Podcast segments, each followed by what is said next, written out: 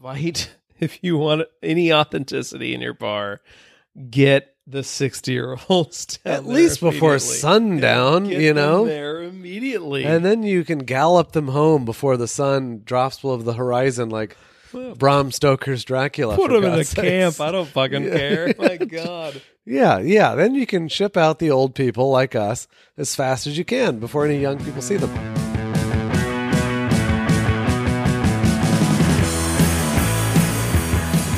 Welcome everyone to the History by the Glass podcast, your tour of Portland, Oregon's famously historic and infamously endangered bars, pubs, and saloons, inspired by Paul Pintarich's History by the Glass book series.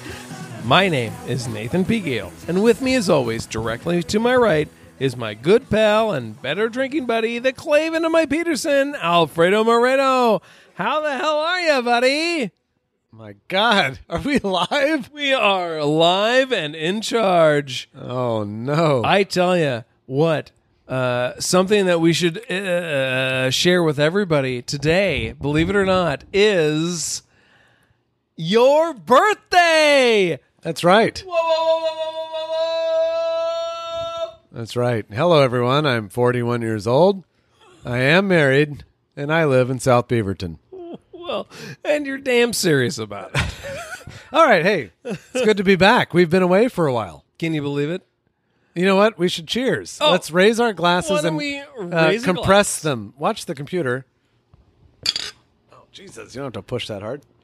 All right. So, I've never heard that before. Well, well, what are we drinking today, buddy? Uh, in, in today we honor are of drinking- your we are drinking Mountain Fresh, naturally brewed, established in 1878. It's 12 ounces, 355 milliliters of Rainier beer. Rainier for life, if you need them. Rainier is brought to you by the good people of the Rainier Brewing Company out of Irwindale, California. Oh, wait a minute. No, Ah, I wish I hadn't read that. I'm sorry. I wish I hadn't read that. California. Oh, California. Well, you know, I just thought uh, Rainier. We haven't had Rainier on one of these, and I thought it'd be nice to reach out and maybe see if Touch Rainier someone. wanted to. Yeah. Maybe Rainier Since wanted to give us five getting- bucks to, to not broadcast anymore. we are looking for a sponsorship immediately because we are running out of funds, everybody. We never had funds to IRS. begin with. The, the IRS, if you're listening, we are Oh, in we, uh, prime we are not profitable, write-off mode. No, we but we will submit all of our tax receipts. we have receipts in my pocket. Very good. Oh man, We're shrewd. We're shrewd. But where have we been? We've been gone for a while. And the other one's making a peace sign. Oh no. Uh, let's see, where have we been? Well, I've been doing the same exact goddamn shit, uh, just working and uh, and writing and and acting and performing in the worst comedy clubs in town that nobody seems to come to. Um, but I believe you have had a few. Uh, Sure. Uh, new Yeah, I've had some shit Things going. Yeah. come- come up so and we gone. we last got together on May fifth, year of our Lord, twenty nineteen, Oh, may the fifth be with you. and uh, before that, our last live visit, because we did all these anniversary uh, recaps. Our last live visit was sometime in like January. It was, it. Uh, yeah, you're right. So in the in the year of 2019, our Lord, there's been mm, nine months and two podcasts. Yeah, this is the second, gotcha. third. This is the third.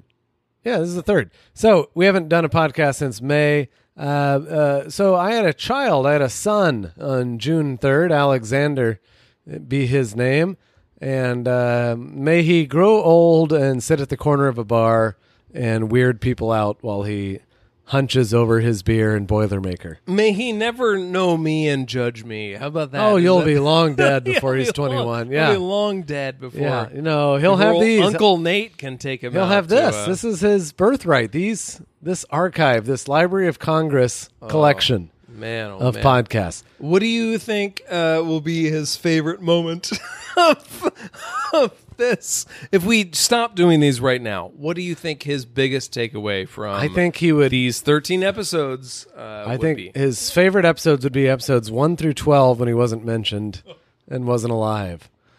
Uh, no, no, he's gonna he's gonna say, you know what? Damn it, my dad drank, and he got out there and explored his town, and he had at least one friend who was willing to do it with him, and you know, And I was there too. could be worse. Um, what I think you'll say, why did people podcast back in 2019? Oh, well, uh, I don't yeah, maybe. understand. I don't understand. Yeah, maybe. But we're we're glad to be back. It's been a long time. Uh, we're here uh, in my garage in South Beaverton, and uh, we've got chips on a clip here. Uh, my wife, uh, sweetest woman alive, she decided uh, after listening to the podcast to buy me uh, clips with which you could attach chips, um, which we've declared our love for. I've declared my love for, and now they sit here in the podcast studio, which is just a corner of my garage. And uh, man, but it feels great.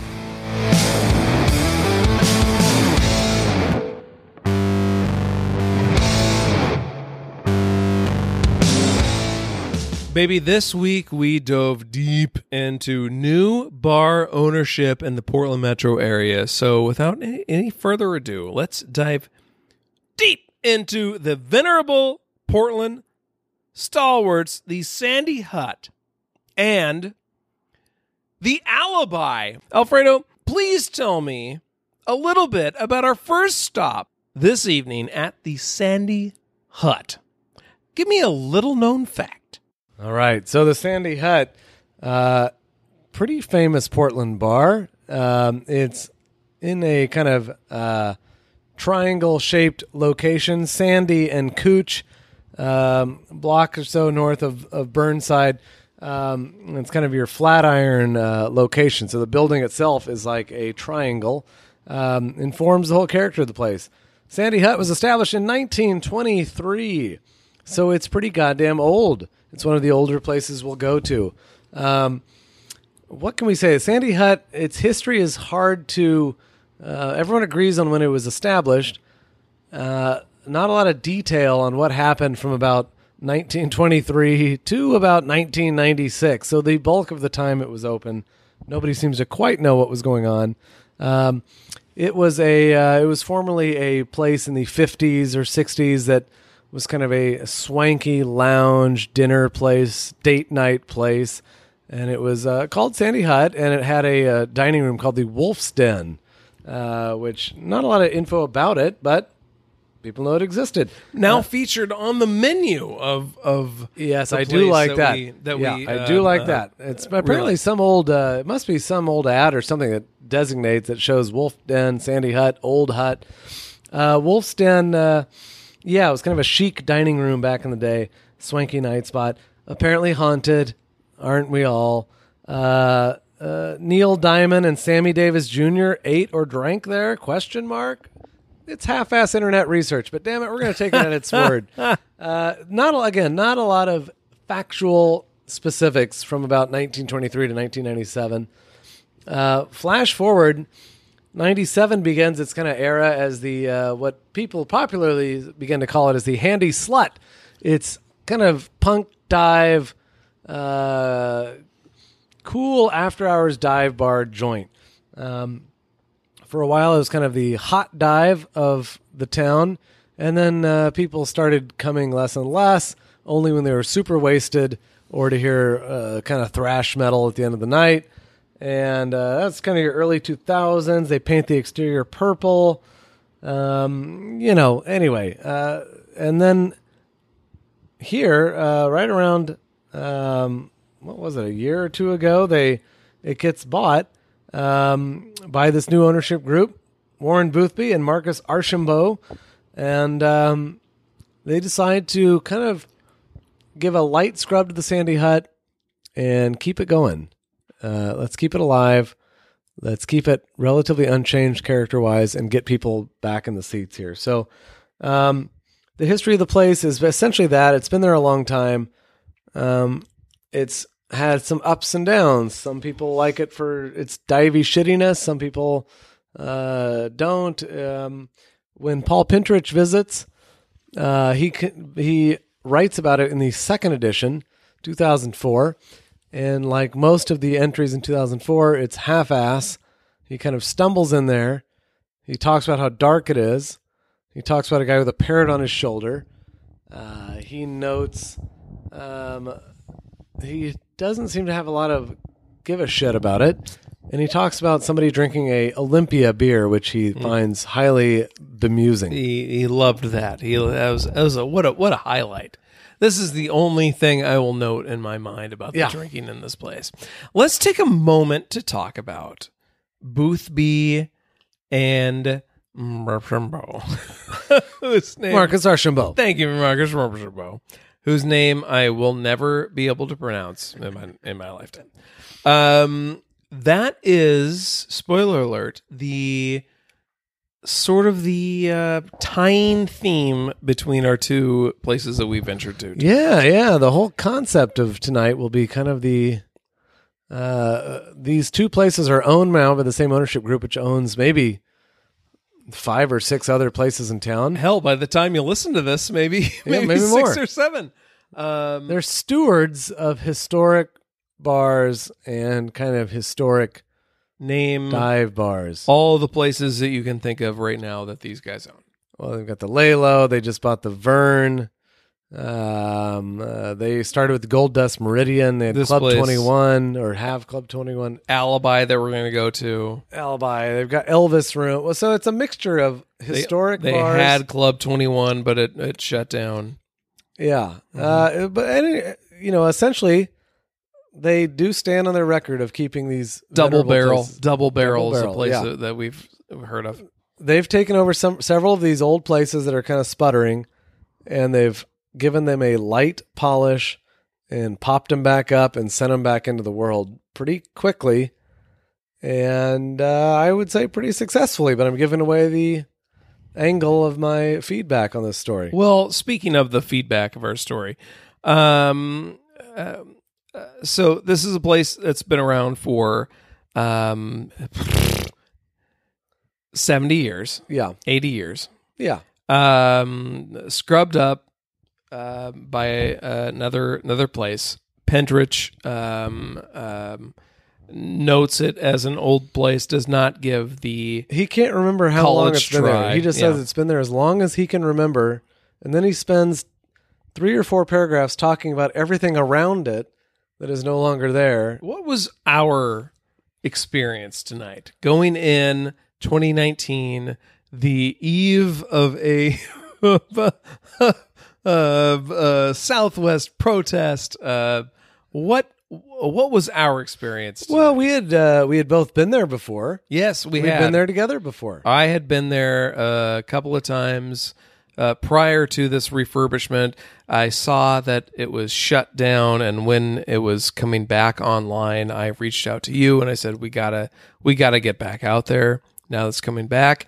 Uh, and then we took our wives out there, and and God, that what what what that must have been. I want to say it was right after there was. Per, I think it was 2015, Yeah. post renovation, post reopening. Yeah. Uh, I had been there a couple times before that, um, just like everyone else had. End of the night, blurry, don't quite remember it. Uh, at least once, I was on a barfly bus, a big yellow drunken school bus, and we just got unloaded there and just drank as much as we could in about 20 minutes of time. Um, but I had memories of being there in both phases the dark, kind of punk band live music venue phase, handy slut phase, and uh, then the kind of uh, the very early stages of the reopening where they tried to make it kind of a a little bit of a retro restaurant, but it was still mostly a bar. And I think we were a little confused when we went there. We thought it'd be more of a steakhouse type Clyde's prime rib style. Yeah. So when when I um, saw it reopening, um, somebody I'm, I assume Eater, I assume somebody like uh, PDX Eater, or something somebody like that, shared the opening menu, and it was very much like tied to the 1950s, tied to like the era of um, somebody who would love to come in and have a, uh, tropical cocktail, or you know, um, uh, thank God he wasn't in World War II anymore. It was very Salisbury steak. It was very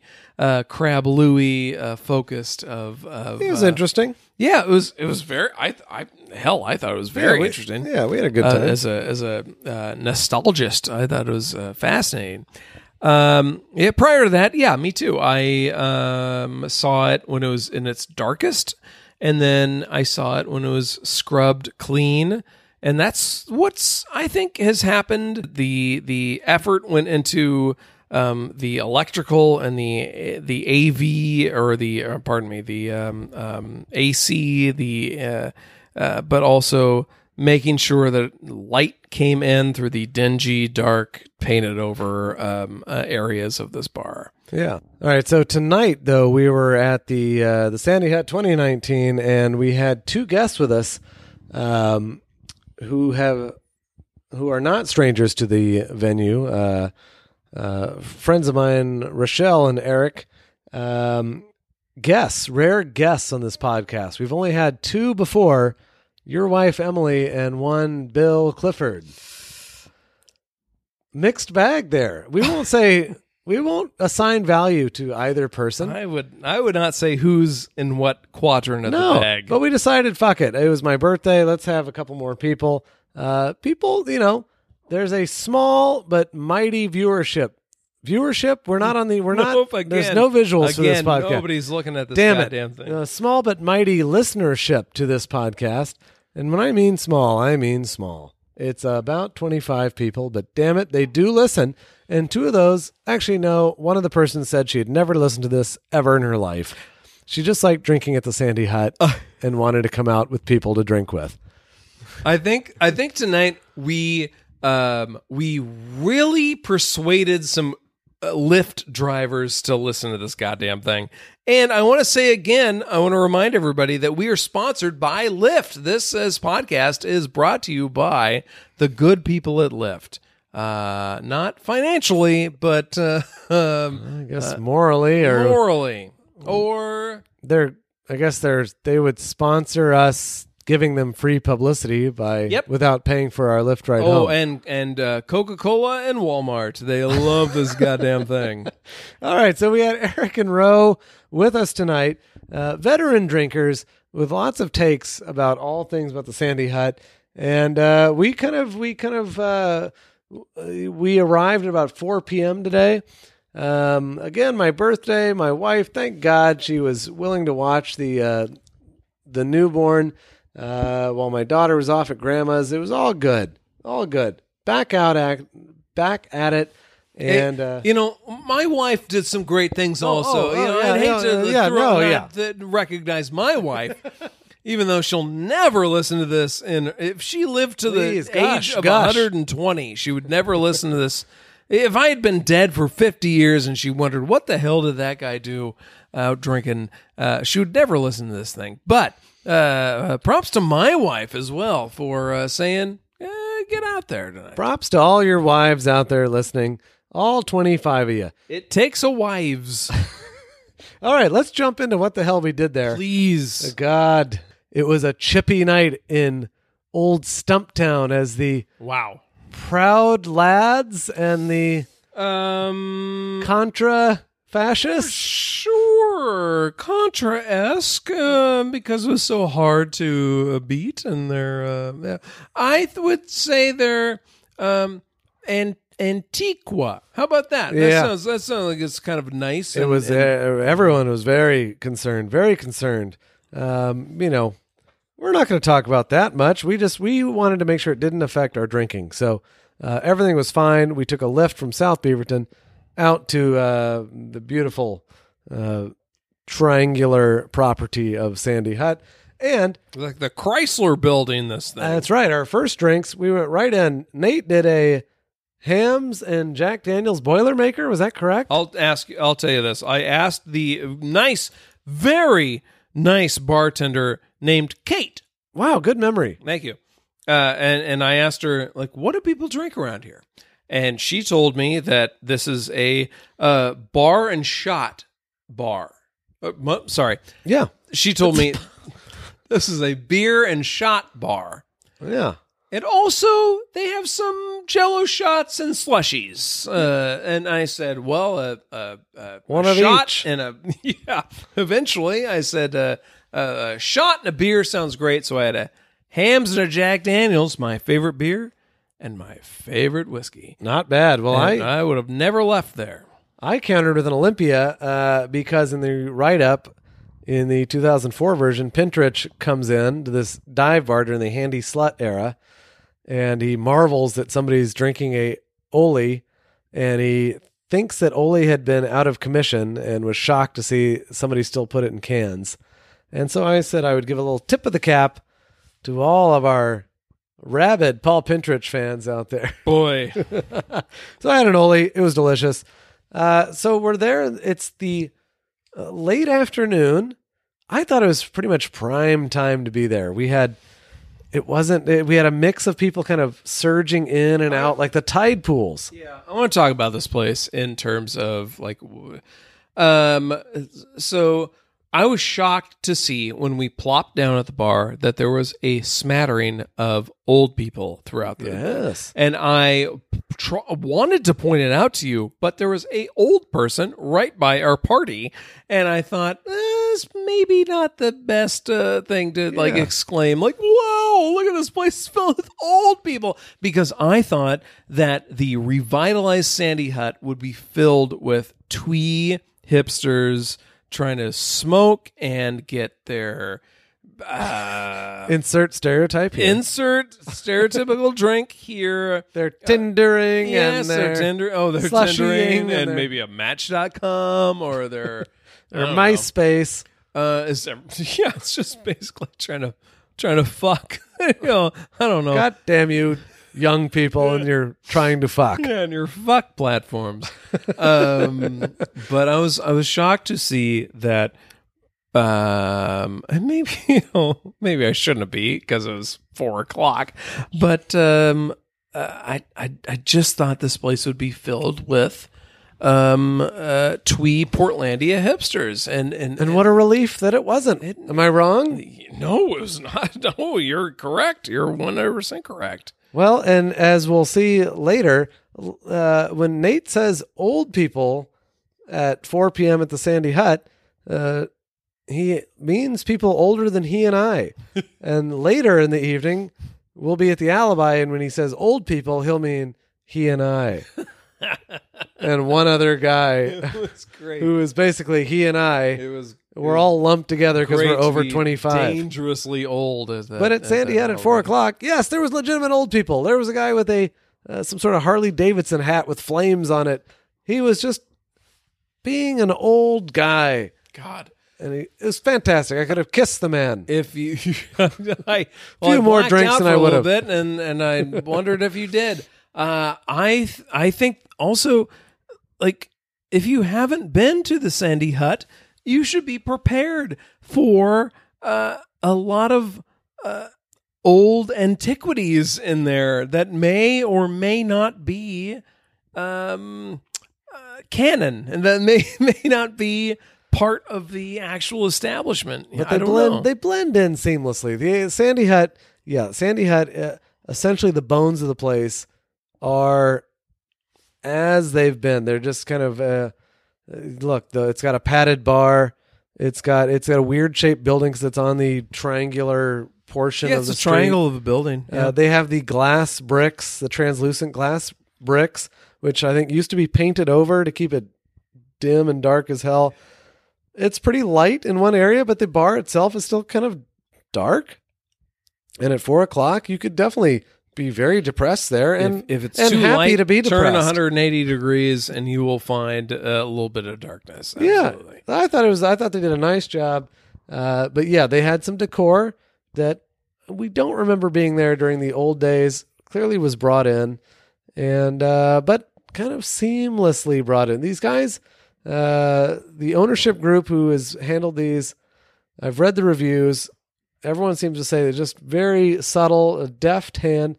I have to agree. I didn't see anything that was ostentatious. So we did a lot of research in like this takeover. The the uh, call it what you will. It's a corporate takeover. It's, it's yes, somebody it's buying ownership group exactly. Yeah. acquiring these places. And the quote that we found in either Willamette Week or Portland Mercury, I'm not sure, was that uh, the ownership hoped that this place would stay open for another hundred years. End quote. And I can't argue against that in, in, in the the slightest. That's kind of why the hell we're doing this. Right. Like if you that is your goal and you think that a slushy machine is going to do that, then my god, like put them on the ceiling and pour them into our mouths. I don't I don't know what to tell you, but but the the idea of ownership coming in and saying like, yeah, we know that this is history and we're going to try to keep it around for as long as possible. Yeah. Here's a spoiler alert for the whole idea of this podcast is ultimately we just want all of these places to still be alive. We don't like when they close. Uh, we do have some uh, some orthodoxy uh, that uh, we like to apply, and in a, in a perfect world, uh, they would all have trough toilets and grit soap dispensers and uh, serve Hamm's uh, ice cold in a bucket and have a jukebox that played CDs and whatever else. Uh, but ultimately, we just want them to still be o- open, and we would love it if they actually had some history, uh, knowledge of their own history, and would share it with younger generations of old farts who will later have podcasts. Yeah, they would also be as close to us as possible. That's they true. Would also be in our own fucking backyards. All right, so we enjoyed our drinks at the Sandy Hut, and also the menu mentioned something about a is it a fat man sandwich? Oh yeah, absolutely. So I remember the menu being very uh I've been friendly to the uh It's just my um, furnace. Don't worry. That's fine. That's fine. I'm sure it's not being picked up. The burger that they offered that caught my eye was called the original 1923 Fat Man. Wow. Uh, th- I'm going to go back uh, to my old burger reviews and go from the top to the bottom as, as I usually do. Fair enough. Thank you very much. And uh, this bun in the top starts as a, a gr- brioche bun, a sweet brioche bun, as we all know, uh, that may be a little bit grilled. I think it's some sort of like um, crispiness of the bun. So I think that they're putting it on a flat top and grilling it up, which is fantastic. A sauce on top of that bun uh, that the menu calls a Million Island sauce. This is Thousand Island without the junk in it, without the chunks in it. You ever had Thousand Island sauce? Yeah. Thousand Island dressing? You know, uh, sauce uh, like chunks in it? Yeah, I guess so. Yeah, this is it without the chunks. And then underneath that is uh, okay. This is when we start getting into the uh the fat boy. It was a fat man of you're, um, ta- you're thinking of the uh, nuclear bomb. Fat Boy, of course, uh, my birthday, August 6th, that's when Fat Boy uh, went over Hiroshima. Thank you very much. And I and then um, born out of that was me, a fat boy. the the egg. Oh, this is a very good egg. I tell you what, this when you like start dissecting it and you look at the egg, it's got that good griddled, like crispy edge around it. You're erect right now. Oh my god. This is a good egg on a burger. This isn't your sloppy like I baked it in a McDonald's pan that makes a egg McMuffin egg. This is a crispy crispy egg which is goddamn good. And then the bacon is uh, great. It's got two long slices doing the old X in the burger or the plus, I guess, if you turn it another way. Um, uh, but it's it's great bacon. The ham, the ham underneath it, all right, is thick, salty, and moist. And underneath that is a burger patty that is thick, salty, and moist. I tell you what, these two things together. It's like my single life in the early 2000s. These two things together make the goddamn thing. And I'll be, uh, uh, I'll be, I'll be uh, shocked at anybody who who tells me otherwise. Underneath that is a gross red slimy tomato. Fuck you, fuck you Oh, for putting no. this fucking red slimy tomato underneath the patty. There was like a s- there's like a strip of red that I thought, oh, is this a red pepper? No, it's the skin of the fucking red tomato that slimed its way Oy. onto the underneath of it, and then the lettuce underneath is uh, shredded iceberg. That's fantastic. That's okay.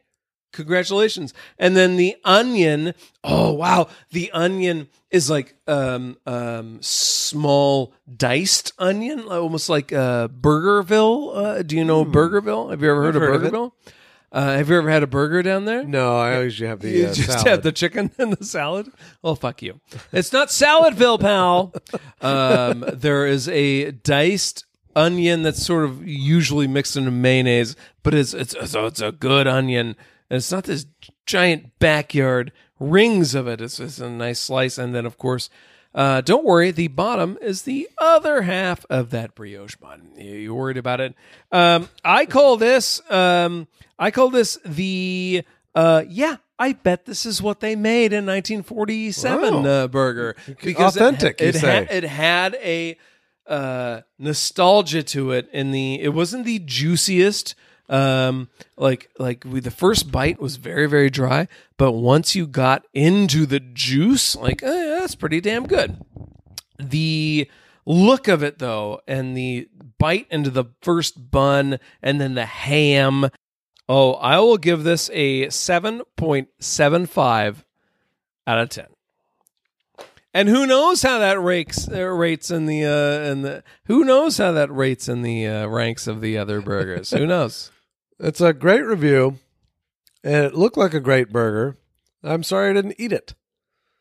It's one of your highest ranked so far. I'm not sorry you didn't eat it because that would have meant that you ate some of mine. Well, you, it's uh, it sounds like you really enjoyed it, earnestly enjoyed it, not just for the obligation of reviewing a burger on this podcast. I have had many obligations in my life, and this was not one of them.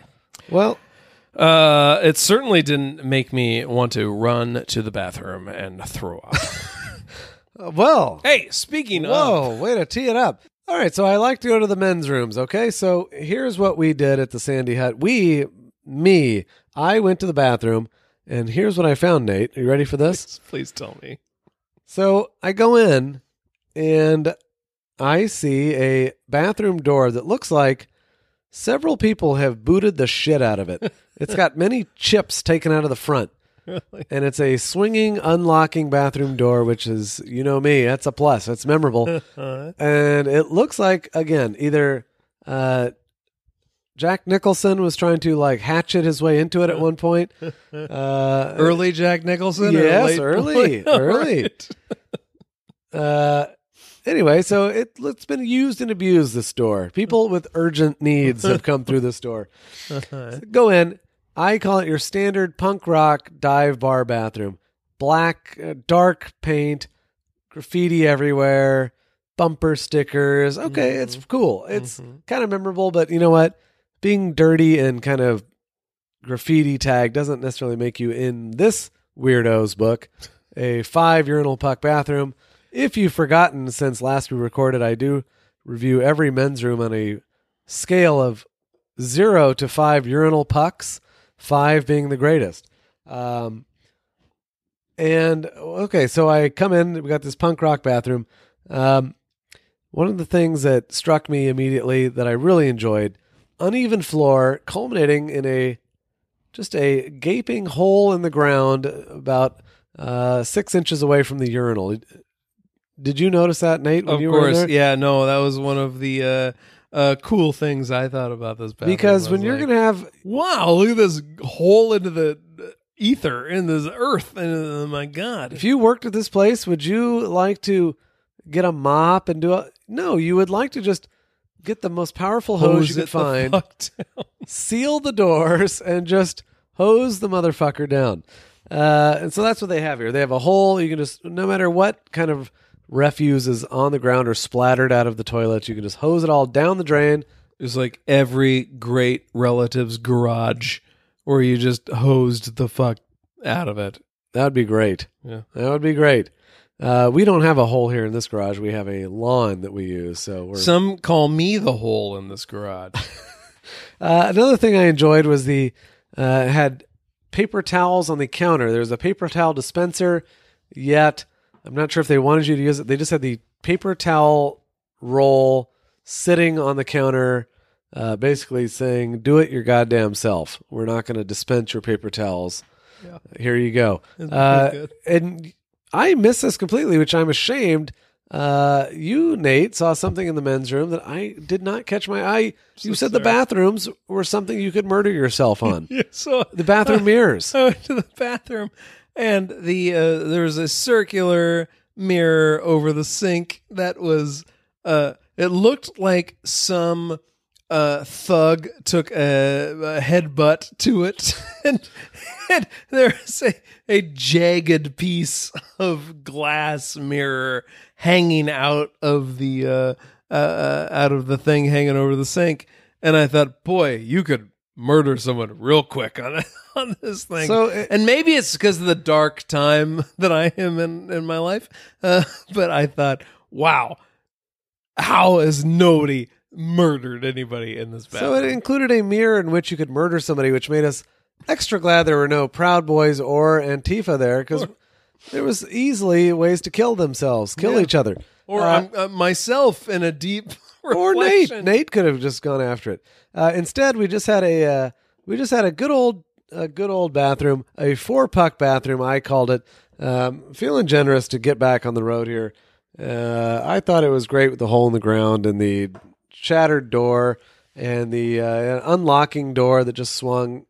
Four pucks. Why the hell not? So this is a uh, some would call Sandy Hut a dive bar. Some would call it a, a cocktail bar. Some would call it a. Well, it's no longer a live music venue because it used to be. I'm a- sure there's some who think of it as kind of a local hangout. um, yeah, the local hangout. Like when we, when uh, spoiler local alert, bar. we left. We're not there right now. Of course. but when we left and we turned around, there was more. There were more people hanging out outside, smoking cigarettes and drinking their beers and their cocktails Like three to one. Then we're inside. Yeah. Um, which was very, oh God, that was very interesting to me. Um, and then I thought of like, well, isn't this the place that suffered the most from the smoking indoors ban? Isn't this Oh, yeah. isn't this one of the places that that changed because we started to clean up bars? Is that what we did? Did, did we did we clean up bars when we said in God, what was that? Two thousand, uh, say two thousand four. No more smoking in bars. Sure. And is that when it started turning into, um, well, if people want to sit in these bars like a fucking Starbucks, you know, you can't smoke in a Starbucks. Is that when we start turning to, um, moving toward um, um, uh, craft cocktails and micro beers and um, uh, uh, you know hand formed patties and you know you know what what what have you. And I, I just I, I just couldn't couldn't shake that image of us walking away from Sandy Hut and there being more people outside trying to form their own group, you know, or just trying to be somewhere. Uh, then then there was inside. I, I, I don't know. I don't know about that. What's funny about that is if you're outside, then if you're spending the bulk of your time outside at the Sandy Hut, then your experience, right? Your experience is at the bar is no different than it would have been like 15 years ago. Like there's they didn't refurbish the outside. The inside has got the uh, slushy machine and some of the a- and I will say uh full disclaimer, I think the Sandy Hut did a fantastic job. They kept everything that was kind of old school about it. Um, they brought some things up to code. It, you can't really tell that much about. It's not been scrubbed clean of its character. It's got paneling, just little tweaks, and that's what this ownership group is so good at. That's what all the news media you'll read about what they do. Uh, they're very have a very delicate, deft. This is not like a Jon Taffer bar rescue thing at all. It's God, a- I would love to sit in a room. Wouldn't that be? Wouldn't that be great? You and I sitting in a room with one of their folks, just talking about like how do you look at a bar? What do you do when Yeah. you look at a bar? what do you And- tweak? What Yeah. do you just leave the fuck alone? yeah, I will. I the few places I've been that they've done, I uh, the older places, uh, they've done a hell of a nice job. They feel old. They uh, they feel like they still have their original character. They have they have accentuated some things. They haven't just left it alone completely. But you're right. A lot of the people there treat the Sandy Hut like it's their neighborhood tavern, it's their local bar. They're outside drinking and smoking with friends. yeah. They're not out there to be seen.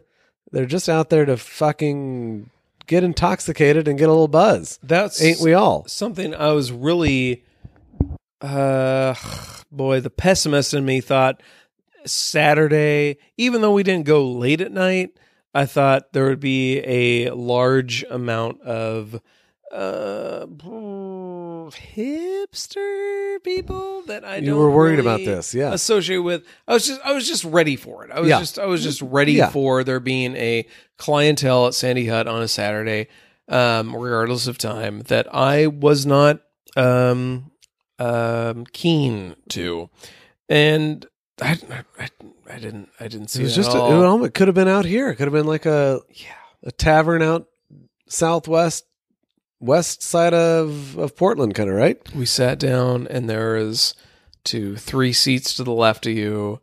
A gentleman who was 65 years old, That's, and, that's and always a good sign, is that's it a not? great. We uh, love that. I I tell you, I'm sorry. Invite if you want any authenticity in your bar.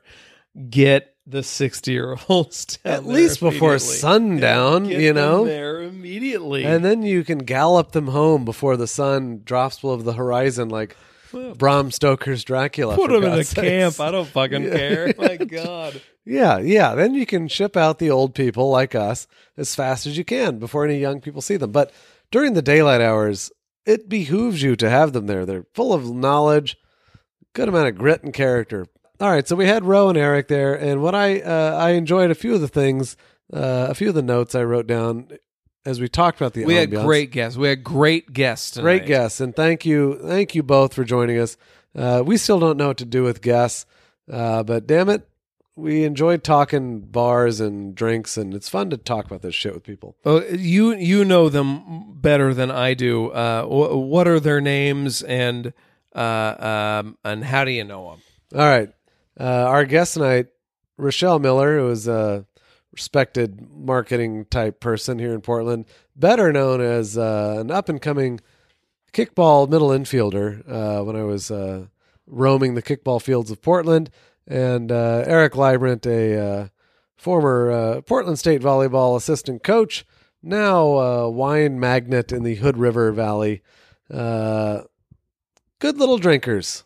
God bless them. God glad to bless them. glad to have them. God bless them. They tried to keep But one of us. the one of the things we wanted to talk about early on with them, we wanted to talk, and I specifically asked uh, asked Roe about uh, dive bar. We were talking about dive bars. We were talking about what is this a dive bar? Is this what do you think? I asked her, had you ever been to the Sandy Hut before the refurbishment? And she said yes, and she described it as disgusting during the handy slut days uh, before the new ownership group when it was the live music venue and just kind of a true dive bar, a little menacing.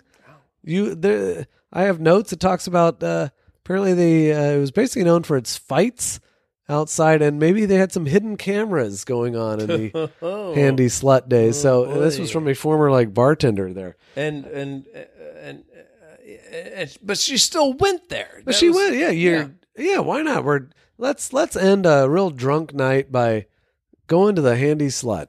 That's And uh, that was my impression that that uh, it wasn't her like daily hangout, but it was uh, when she would When have, you need to escalate when, it. yeah yeah when things got nuts I think that was on the agenda I think Eric described it as when I've I've had a few lost nights here or something of that nature. Use the term lost nights, which was great. That seems like a great place to have a lost night. Um, but uh, our dear friends, as much as they enjoy, uh, and now they've both gone many times post um, uh, refurbishment. Uh, the brunch is supposed to be excellent, and not too is more like server industry, and not again this uh, invading horde of Sounds young like twenty somethings. no line which Yeah, is no, by ju- me It might just be kind of a cool place to go drink and eat. I hate to say that because I think we're looking for a. We're assuming that it's got to be a little. yeah that's a great that's a great question what were your assumptions going into this place I think I, I don't know. I think I I was sure it was probably becoming a place to be seen, yeah and uh, that was we we talked about um, the difference between dive, post dive, and dive, as we'll talk about now. Um, uh, what's you know a post dive? These these places that were dive bars, old men, surly bartenders, stinky smell, darkness, uh, weird moisture, shitty bathrooms, places most young people in their prime and definitely women in their prime do not want to go to. Um, what's the difference between when those places and when they become kind of popular and then the new ownership group takes them and gives them a little polish, puts a DJ in on Sundays, adds a brunch, blah, blah, blah, opens a, a curtain or two, and now everyone wants to go because it's kind of a cool, uh, old school place to go. And to think about the Sandy Hut as a dive, a deep, deep, dark dive that may have had a band and that just served you shitty liquor and don't worry about it. Like that's what my recollection of it was. Yes. And so if I can't go back there, where can I go? If you're If uncomfortable every- there. If every place in Portland is being bought up, like what's worse? It being bulldozed and put in some new hipster place being put up, or your old uh, un uh, unending place being you being aged out of it. What's worse? This is the crux of our. Con- I think now we're getting to the meat of it. yeah, now. please, Okay. please Now we're meet getting to me, the- now meet getting to the me. M E A T me and M E E T me. I think we're getting to the uh, place where we're uh, we think about because we overanalyze these things. Would you rather have a place that that uh, would you rather see one of your favorite places get refurbished and be like, boy, I used to go there. It used to be pretty goddamn salty, and oh, old so and so used to be the bartender. Now it's just everyone goes there. The DJ spinning. Would you rather that place still be open be like, you know, at least it's still open? And I'm glad. And look, they still have uh, two things on the wall from the heyday when I was going there. Or would you rather it just close and just say, you know what, this used to be the Sandy Hut, and from 1923 to 1997, it was the greatest, dirtiest, you know. Would you rather it just keep going and going? Fortunately for the Sandy Hut, is I think they're not having to live through a place where it's you know TGI McFridays.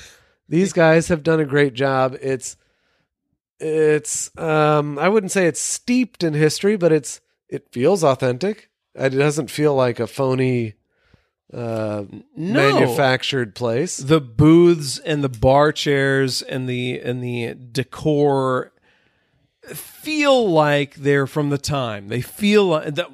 I think they are from the time. refurbished the Al Hirschfeld uh, uh, uh, thing. Yeah. What's it called? The Al Hirschfeld more uh Memorial. mural. Mem- mural. Memorial. That's what the uh it's the mural. That guy has got the sketches. Uh it's got uh, people from did the so much- 50s and God, I 30s. did so and- much Al Hirschfeld research. Oh yeah, we went deep dive. We barely need to talk about it. There's one other one in L.A. at a great bar called the Frolic Room that neither of us have been to, but we must. We're go going to. We're going to. Yeah, that's an aside. By this time next year, we will have been to the Frolic Room. sure. If you- Luckily, nobody's listening to if this. you will so, it, it is yeah. no dream. No. But okay, let's get back to where we were at. Yeah, We What- want these places you- to go on. What would you rather? I'd rather the place live. I'd rather it live just like I think the Sandy Hut's doing a great job. It, yeah, I, please put a little more of the history of the place.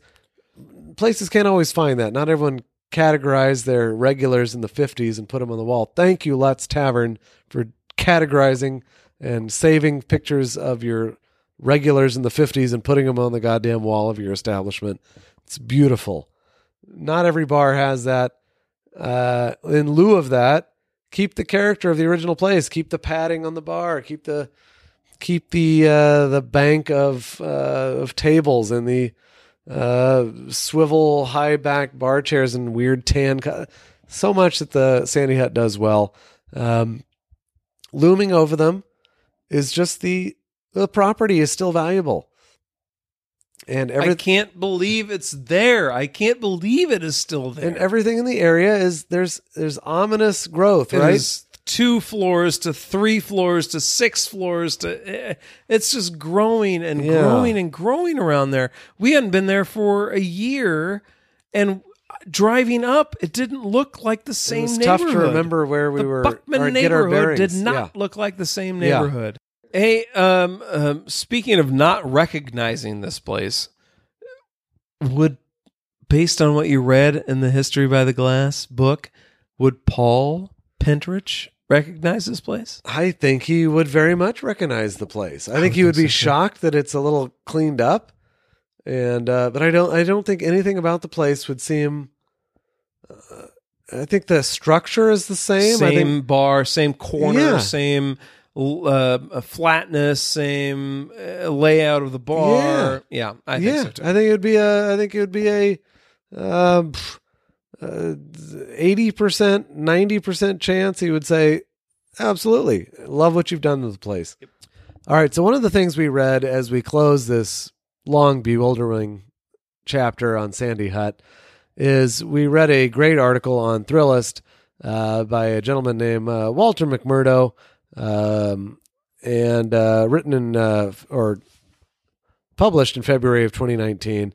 Essentially, a long, deep dive, forgive the pun, on um, uh, just dive bars, their their popularity with younger drinkers, and uh, what places do to make them more appealing to younger drinkers. And are they keeping the character alive? Are they just making a place feel nostalgic, even though it really isn't? Is it just is it just kind of marketing if you're taking it at, a, a very cynical way? And one of the places he looked at, maybe three or four places nationwide.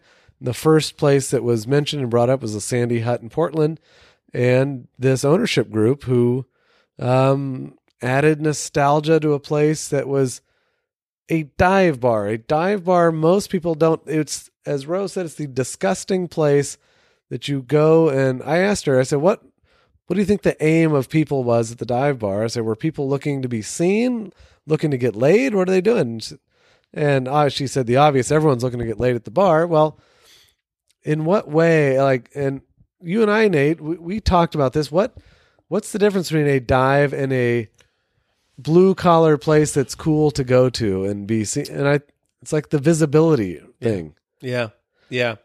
Um, I approach defining a dive bar like that um, Supreme Court justice uh, approach defining pornography, and uh, uh, I know it when I see it. Wow. and, uh, intellectual thing we've ever said on this podcast. Thank you very much. Um, I think that there is an inherent, God, the approach to drinking at a dive bar in an ironic fashion immediately, immediately discredits you from being a dive bar patron Yeah. there is a need for a dive bar. There is a um, it is like a social service in a in a way, and it is like ironically taking food stamps. Uh, it is it is like a um, uh, you you are you are taking something away from society by by saying that look at me I'm drinking at this funny Laughing at yourself as you do Exa- it. Yeah. Exactly. This I'm drinking at this funny, funny, dark, dank, crappy bar, and I'm finding a Budweiser or a ugly PB Christmas sweater. Exactly. Yeah. and I think that there is a a need for a dive bar, and once you say you don't need that, once you say that you um, can go anywhere and drink, once you say that you are um, happy at the uh, uh, highest and the lowest, and or whatever, you know, one, once once you don't care about who else goes to the bar, y- you have you have uh, discredited the dive bar. Because I I think everyone, and I think you're spot on. I think everyone can be at home at a dive bar, um, but with I think you have to going back to our talk about who was there. I think you have to go and say, you know what, I might see somebody who's in their 70s there, and that's good. And I want to let's uh, what a great opportunity to talk to that person, even if it's just dumb drunk stories that are 50 years old. But go have those stories. So, uh, we talked a lot this evening about what what is a dive. We've talked about this a lot. I've we've talked about this on our social media channels with people who are for some reason friends or followers of our effort here. Um, and we talked about what makes a dive. Is Sandy Hut a dive? Um, and we talked about visibility. We talked about um, Eric brought up how early is the place open? To me, Yeah. he said, if you're not open That's during the daylight, you aren't a dive.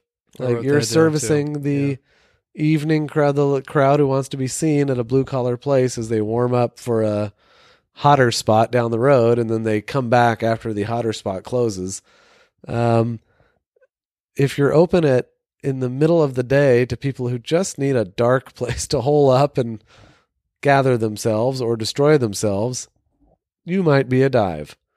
But uh, so we've we we've talked about this, and I think there's uh, very few true dives left in the city these days. I think left in all cities. I think that they're very hard to find. I think there's. Uh, I think you want to feel authenticity of the people there. The old guy there or the kind of crackpot there should be the home. Should have home court advantage at the bar. If the old codger who's a little Yeah. kooky is the regular and you are the outsider, then you're probably at a dive. then you yeah. I would wager god this is this is going out on a limb. Um this is not a dive bar podcast by the way. Uh this is a historic bar podcast. Um i would wager that there is one true dive in the city of portland and that is the yamhill pub It is certainly a mighty uh, clear example of a dive. It is the one place where I have felt this is an authentic bar that has never been touched by anyone who wants this to be a different experience for a different clientele other than people who are holding on in this fucking city and trying to get a $2 Miller High Life. Uh, this is this is this is They need that high life. Yes.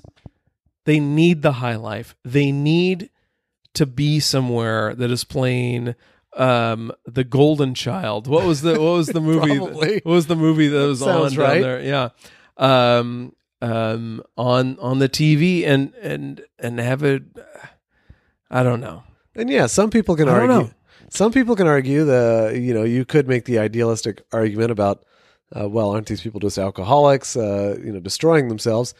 Um, yes, but i don't know uh, on this particular podcast, who gives uh, a fuck we grant that as a uh, just a given in our society. There are people who people are, therefore they drink. Or everybody they drink, therefore they are. yeah And in every major city and town, or a small town or insignificant town, people drink and cut loose and let go of their sorrows for a little bit. I don't know. You you you point me to somebody walking around in a metropolis, and I'll point you to somebody addicted to something. Yeah, And if they're addicted to domestic beer, or or a bottle of Jack Daniels or if they're addicted to whatever and they can't manage themselves and they move into a dive you know you know they need somewhere to sit for uh, 30 minutes to move their life. Everyone should have they're somewhere to fucking workaholic go. for Christ's sakes and you know I mean somewhere to go to be your goddamn weirdest self. Yeah. And so um, that's our, our appreciation for it. So, no, long story short, we did not consider the Sandy Hut a dive, but we consider it a great um, bar that is looking at its past, uh, embracing its past to a certain extent, and is just putting itself in a position to be viable for new generations without selling its soul. And we appreciate Sandy Hut for doing that, and uh, hope to see you in a hundred years. Sandy, my darling, you hurt me real bad. You know it's true. But baby, you gotta believe me when I say I'm helpless without you. So I told my wife that I was helping little Polynesian kids build homes. Uh, uh, clearly, that was an alibi. Hey, speaking of alibi, that's where we found ourselves driving north, getting to the heart of 1940s tiki bar nostalgia off of interstate at Portland's notorious, famous The Alibi. Please tell me everything you know about this venerable tiki bar. I'm happy to do so. What a, and might I say, what a what a tee up for this one. Uh, did you just uh, concoct that as you were Hey, urinating in my The backyard? Alibi, well done, sir. Well done. Uh, sometimes we're scripted here, and sometimes God speaks to us while we're taking a whiz in the backyard, and uh, that's what happened to Nate just now. But here we are. We're at the Alibi. We went the Alibi in the Overlook neighborhood. It is established in 1947, which makes it Portland's original tiki bar and the second oldest tiki bar in America that's still open. how can that be? There's only one other place that's older by two years, and it's the famous, most famous of tiki bars that I can think of, the Tonga Room. Which you and San I have both been to. Yes, You and I have knocked out the top two We've in terms of one and two. in terms of age. I actually uh, tiki bar. I actually did not drink there as I saw a line for a bar, and I immediately Well, my Threw my wife and smoke I bomb. got married uh, down in San Francisco one year ago today, minus seven days, uh, and and uh, our hotel was on top of the you're the. staying at the Fairmont. Yes, of course we were what staying. a well, fucking treat! Well, when you get married in San Francisco, you stay at the Fairmont, and it was wonderful. I can't, I cannot um, tell you how wonderful it was. Was it this wonderful? Was it was it alibi wonderful? I, who hard knows? to say. Who knows? But you were at the oldest tiki bar in America. one hundred percent. Um, so a little more. So the this place, okay, the f- alibi dates back to the late. The building dates back to the late 1800s. Crazy, 1800s. crazy. A horse and buggy stop on a dirt road. Uh, it was called the Chat Nibble. Chat N apostrophe nibble. The Chat Nibble. Uh, that somebody recorded the name of that place is fucking fantastic. Um, so it's the Chat Nibble for a while, and later that spot becomes a just neighborhood tavern called the Max Alibi. Max Peterson is the owner of that Max time. before the Max ran by there. Before the Max ran by there, Max Hot damn. Peterson. Hot damn, So in Max. so in forty seven, So they yelled at him when he walked in. that's it. Max. Well, it was a little speakeasy old man bar, a little tavern. Max. Uh, 47, Roy L takes over and he just drops the max and calls it the alibi. Roy L is a big uh, Polynesian file, sure. Hawaii file. What file? f- Oh, he starts filling the thing full of Hawaii file O. full Jesus. He loves the standard tiki bric-a-brac, starts filling it that way in the late 40s. Um, meanwhile, meanwhile, our man Paul Pintarich, writing in his book in 1996, nonchalantly describes a time when he was uh, on leave from the Navy in the 50s and is hitchhiking from the Oregon coast to Portland, as one would apparently do in the 50s. You just hitchhiked everywhere. Who gave a shit? And uh, no one was ever worried about who was going to murder who. You just did it. Uh, Pintarich hitchhiking in his naval pea coat, I guess, Yeah, but he was anchors away. He's, sure is in his naval whites. yeah. I won't say what. Jack Nicholson told Tom Cruise in A Few Good Men, but we don't say that anymore. Uh, but Pintarich hitchhikes and gets a ride from Royale in like a Cadillac. This guy who owns the Alibi tells him, "You got to come to my new bar in North Portland. It's called the Alibi." Pintarich blows him off for 40 years and finally shows up in 1996 to write the recap. Uh, Roy L. had sold the thing to Larry White and his family, who owned the place from 96. Uh, oh, actually, Larry White bought, buys it 92, all the way up to 2017 when it is sold to. I'm flipping back in my notes. Go back to the notes, and it is the Warren Boothby and Marcus Al- uh, Marcus Archambault. Marcus Aldridge, Marcus point guard. Uh, this might be a good time to disclaim we are not professional historians, and everything we say on here is probably bullshit, uh, but researched bullshit.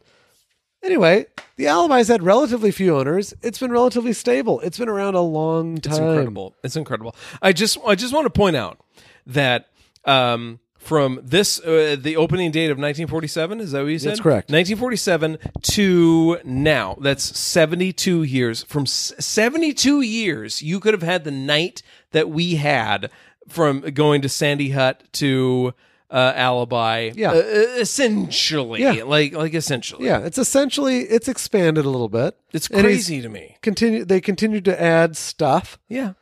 But yeah, it's been a tiki bar. It's been a Hawaiian Polynesian tiki bar since 47. How do you? This may be jumping your notes gun here, but how do you feel about tiki bars in general? Like, like we've been to country bars, we've been to craft beer bars, we've been to This- burger bars. How do you feel This about? was my whole thing here. I love tiki bars. I I don't know why. I was trying to figure it out. We were Yeah. we've been trying to talk about this. No other bar captures my uh imagination or I don't understand. I don't understand what it is about a tiki bar, but I instantly the credibility is through the roof. Even a shitty tiki bar is better than most any other bar I've ever been to. Um, I don't know why. We were talking about maybe because we have grandparent, you know, types, old relatives who are World War II veterans, or, uh, but I don't know. I mean, did they talk endlessly about tiki bars? And mine didn't, but for whatever reason, I just find it a great. Maybe it's just the communal uh, experience of people wanting to be away from their usually non-tropical lives. So there's a place you can go step away into a totally different world. And uh, we did wonder, like, what's the deal with tiki bars and why uh, they're they're set aside from different cultural culturally appropriated bars or any other type of thematic bar. Yeah, absolutely. I think that uh, Tiki Bar is always going to, if it's a new Tiki Bar or an ancient Tiki Bar, it's always pointing toward or back to something. And that is something that is uh, immediately attractive and romantic to me is is it saying like this is not a thing that's of this world. There's nothing it's not des moines that we're pointing to. It's not detroit pizza that we're pointing to. It is something off the coast even even to hawaii whatever you know? It is something away from here that we are absolutely pointing to but also saying you know what fuck it, we're gonna make it ourselves. We're gonna we're gonna say this is what we think that thing absolutely is. Um, I think that there is a dream of many mainlanders to vacation in Hawaii or an island or or somewhere that uh, they shut everything off, and I think that is a a a goal of people at a tiki room to shut things off to to a dream of being on on a beach. And then also, I think that uh, my parents uh, they never talked about taverns much. They never talked about hotel bars. They never talked about like the classy um, uh, drinking rooms, you know. But they did always mention they knew about the tiki bars of Portland. They knew about Trader Vic's. They knew about Kontiki. They knew about uh, this place, the Alibi. It was a um, it was tied to a, a Portland or or a West Coast dream of being somewhere else, and maybe that is that is what's in in inside of me of like reaching out to. I, I think it's to the I think it's the next it's the place where nostalgia meets imagination, and escapism, and I love can- it. You can I- drink your way through it. I absolutely Uh, love them. uh, Any city I go to, I search Yeah. them out. Like you said, you told me that you do the same thing. Um, uh, we, pff, boy, this is um, my family loves Disney theme parks, and and we know that those aren't authentic tiki bars. But anytime somebody points to um, a, a, a imagination. mai tai, exactly, exactly. It's a yeah. it spurs. It, it, it erupts. It, it erupts. Isn't it weird how we do that? Uh, Even as uh, uh, even uh, crotchety old fucks like us who talk ad nauseum about authenticity, and God. We will look the other way gladly with a little Isn't that funny? Isn't cultural that funny? We spent- appropriation and we've uh, spent sugary uh, drinks. 26 hours talking about uh, Yeah, authenticity. we're, we're full of shit. and now, like, give me a freaking grass skirt and uh, tiny bubbles Yeah. on the radio, and Yeah. I'm, I'm, I'm into it. Um, how's our night? How's our evening here Well, at the Alibi? This is fascinating. As we talk about tiki bars, I would have loved to. This is kind of skipping ahead, but uh, as most people will know, the Alibi is known for being a karaoke hotspot, and it very much is. And it's uh, both of us enjoy the fine arts of singing karaoke, and uh, we know it as kind of the major leagues. You got to be if you're going to take the mic at the Alibi, you got to know your song and be ready to perform it uh, with some gusto. yeah, there's no. That's not um, batting cage. It's No. not the. Uh, it's not. This is this is the show. practice. Yeah. hmm This is the show. Well, uh, on a Saturday night, uh, not at eight twenty-five, but at eight thirty-five, the place gets packed. It's fascinating. We were sitting there with not nary a soul in the upper, the upper karaoke lounge fascinating. at eight twenty-five. By eight thirty-five, you couldn't find a table. It was it was amazing. It was like it was it, there was it, there had to have been like some sort of agreement with a tour group or something to just bus people in because uh, yeah, you're right. Like like you know, you turn one way and you turn left, and then all of a sudden there are.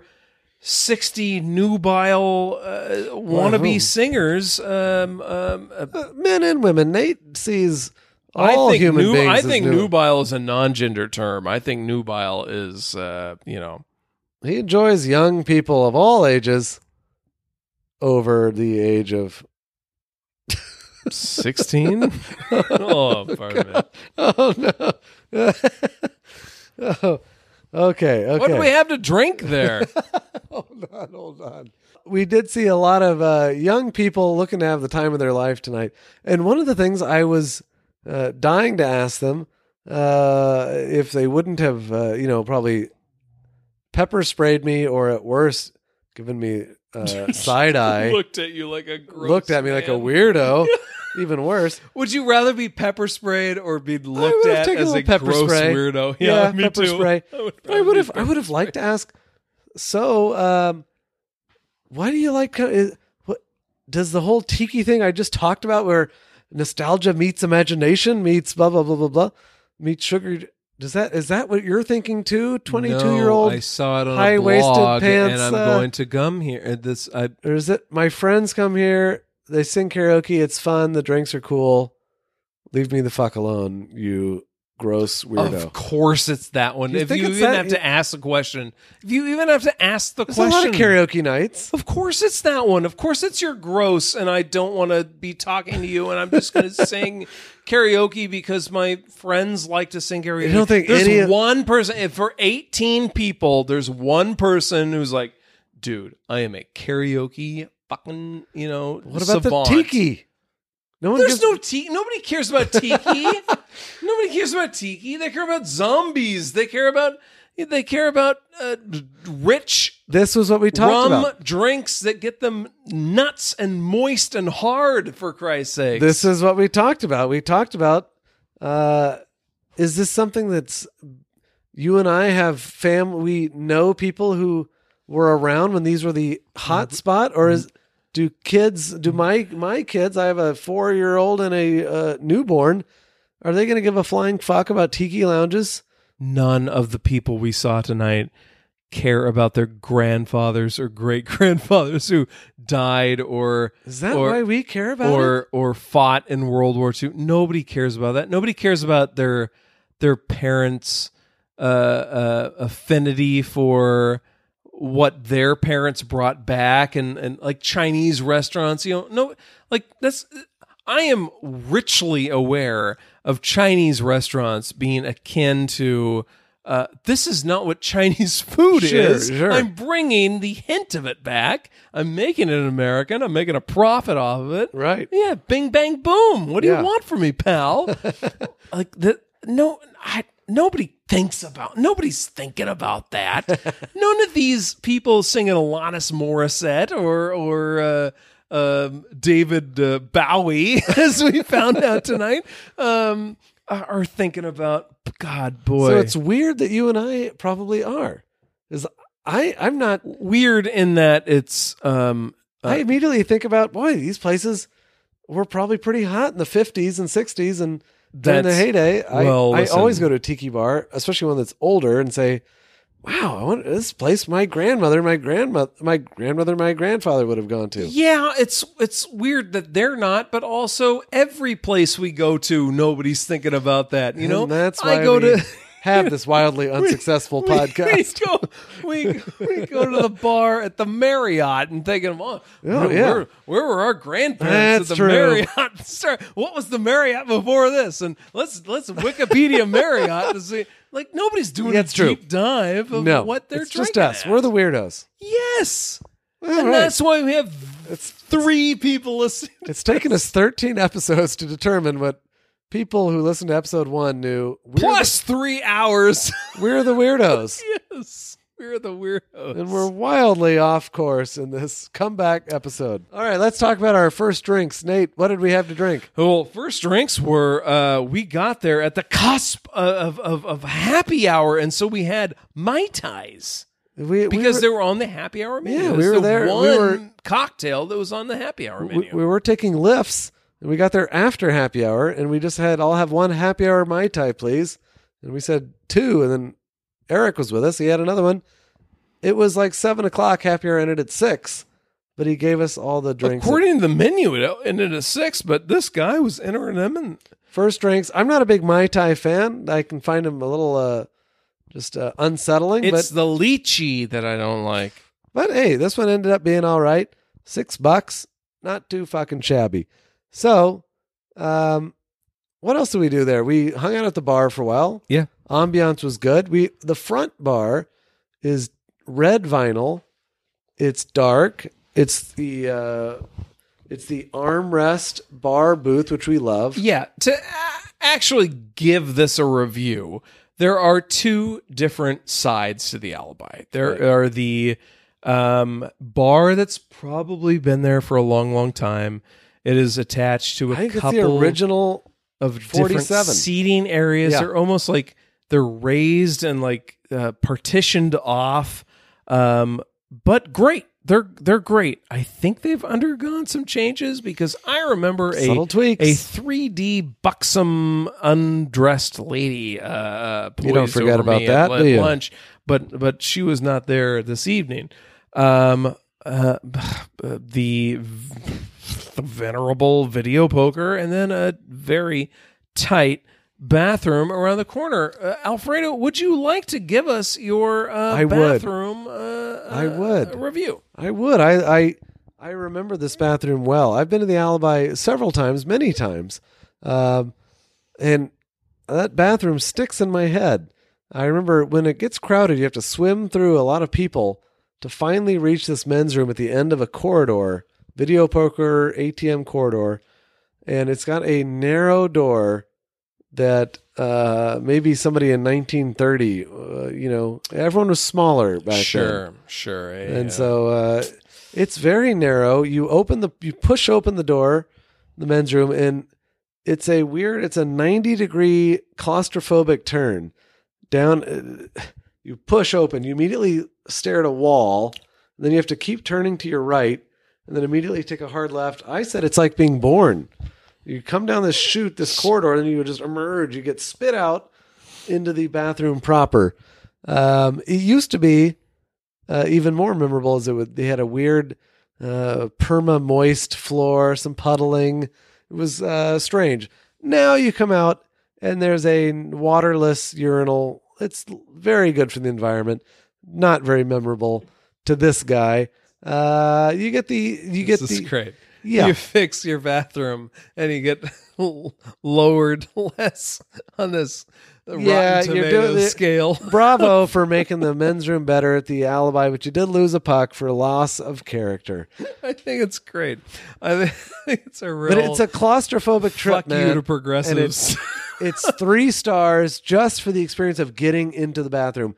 I will tell you, Nate, my uh, uh, second or fifth time to the bathroom, um, I go in I push open the door and I'm emerging and I'm hanging the hard right, and immediately on the corner, log jamming like like a arterial blockage is some guy just standing there looking at his phone. I go, "Oh shoot, sorry, buddy, there must be a line here." and he goes, "Oh no, there's no line. Go ahead." I go, "Alrighty." It's the only place. And I go and I use the waterless urinal, and over I can feel over my right shoulder, the gentleman is still there, just looking at his phone. I think he was looking at his phone. Meanwhile, I'm using the urinal. Some other person comes in, and is like, "Oh shoot, sorry, buddy, must be a line." He goes, "Oh no, no line. Go ahead." and the other person goes in and uses the very narrow uh, closing door, sit down, uh, you know, the actual toilet. And I don't know what this gentleman was doing, but it's a hell of a weird place to sit on your cell phone and just wave people through and tell them there's no line.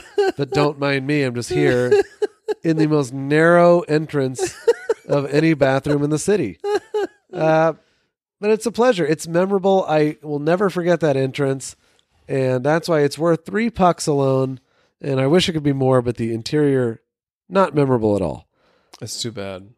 I um the one time I used it, I scooted past a line of I would say eight women trying to wait for the women's restroom. There always seem to be a lot more women. Uh, and I apologize, like, oh God, I'm gonna see you when I leave here. I'm so so sorry. And I went in. I w- rather quickly did my business. I rather quickly dried my hand because I had to get back to my uh, post. And um, I left the bathroom. All the women are gone. I don't know. I don't know what. It took me like eight seconds. they're all in that get in and unisex bathroom, brand new at the Alibi. A unisex I feel bathroom. like they had a conference and said we got to get in there and we cannot watch this asshole walk back, walk us back. Like, like we think they all crammed in like clowns in a clown car? just pressed up. Like, oh, at least we don't have to see that asshole in that Hawaiian shirt. Oh boy, that's right. We were both uh, Hawaiianly ironically wearing, clad. uh, yeah, Well, Hawaiian shirts, flowerly wearing, clad, uh, florally clad. clad. But we we enjoyed the hell out of our time to the Alibi. We enjoyed our trip to any any tiki bar. Uh, we love the other active tiki bar as of the recording of this, uh, known as one of the best bars in Portland, Hale Pele. Uh, and kind of lower. Mazel. I loved my time there. I've been there before. I A loved beautiful bar, Yeah. great cocktails, great bartenders, uh, very intimate. The alibi is kind of none of these things we discussed. We would feel just as appropriate ordering High Life and Hamm's, which we did later in the night, to a zombie and Yeah. a mai tai, which we did earlier. Uh, it's a place where you could. It's a blue collar tiki bar, which are kind of hard to find, maybe. And uh, we really enjoyed the hell out of the place. And Both are hard to find. Blue collar bar, hard to find. Tiki bar, And- now hard to find. And Like, the alibi, I will say, the alibi. uh, When Paul Pintarich writes about it, he just you know the guy describes it as like this is a place where like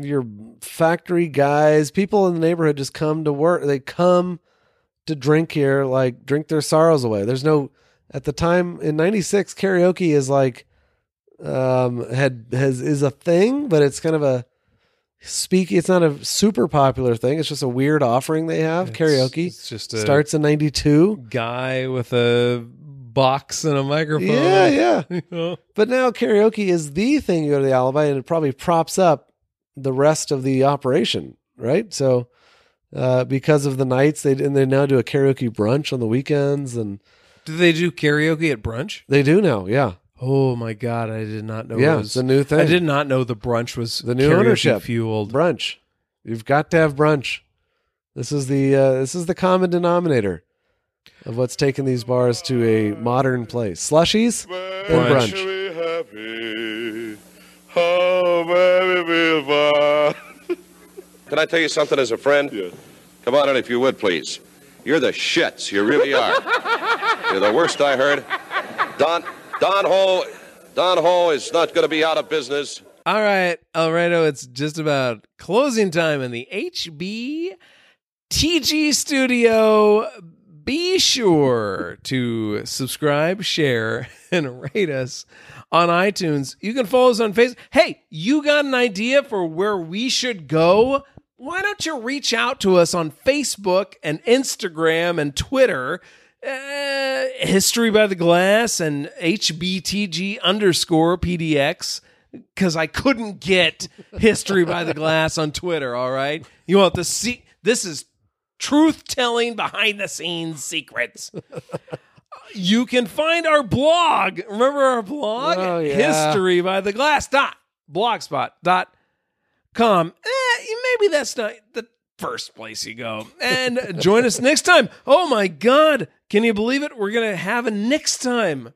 When do you want to meet again, Alfredo? When do you, when do you, six weeks? right now Well, Okay. Join us in let's play two Join us in eight minutes as we uh, treat you to another round of Portland's historic saloons, dive bars, hotel bars, upscale bars, and drinking holes that we call uh, the history by the glass. Thank you for joining us, and please tip your bartender.